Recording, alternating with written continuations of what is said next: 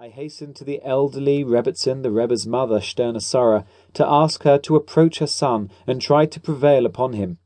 I entered her room and related all that had taken place. She hurried to the large room, to the relief of the Hasidim, for they understood her purpose and they quickly made a path for her. Before she could speak, the Rebbe turned to her with great deference and said, Mother, please return to your room, say psalms and weep in prayer to God.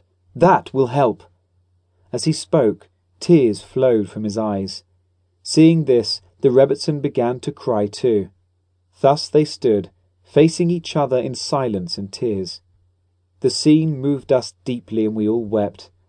After these harrowing moments, the Rebbe spoke. I do nothing on my own. I consulted with Father.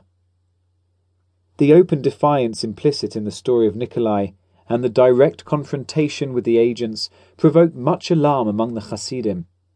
They were also distressed by the Rebbe's remarks to a Chassid named Zalman about the care that should be taken to protect small children from the falsehoods of the Yevsektsia educational system. Zalman, he said, if they should ever make a great bonfire and confront you with the choice of yielding your child to their schools or casting yourself into the flames, do you know what shall be done? I am telling you, Zalman, let yourself be cast into the flames to prevent your children from being given over to their schools. The Rebbitzin begged the Rebbe not to overtax himself, but to find a room where he could rest. She continued to speak gently in this vein until, from weakened health and sheer exhaustion, he fainted. He was carried from the room and after some effort revived.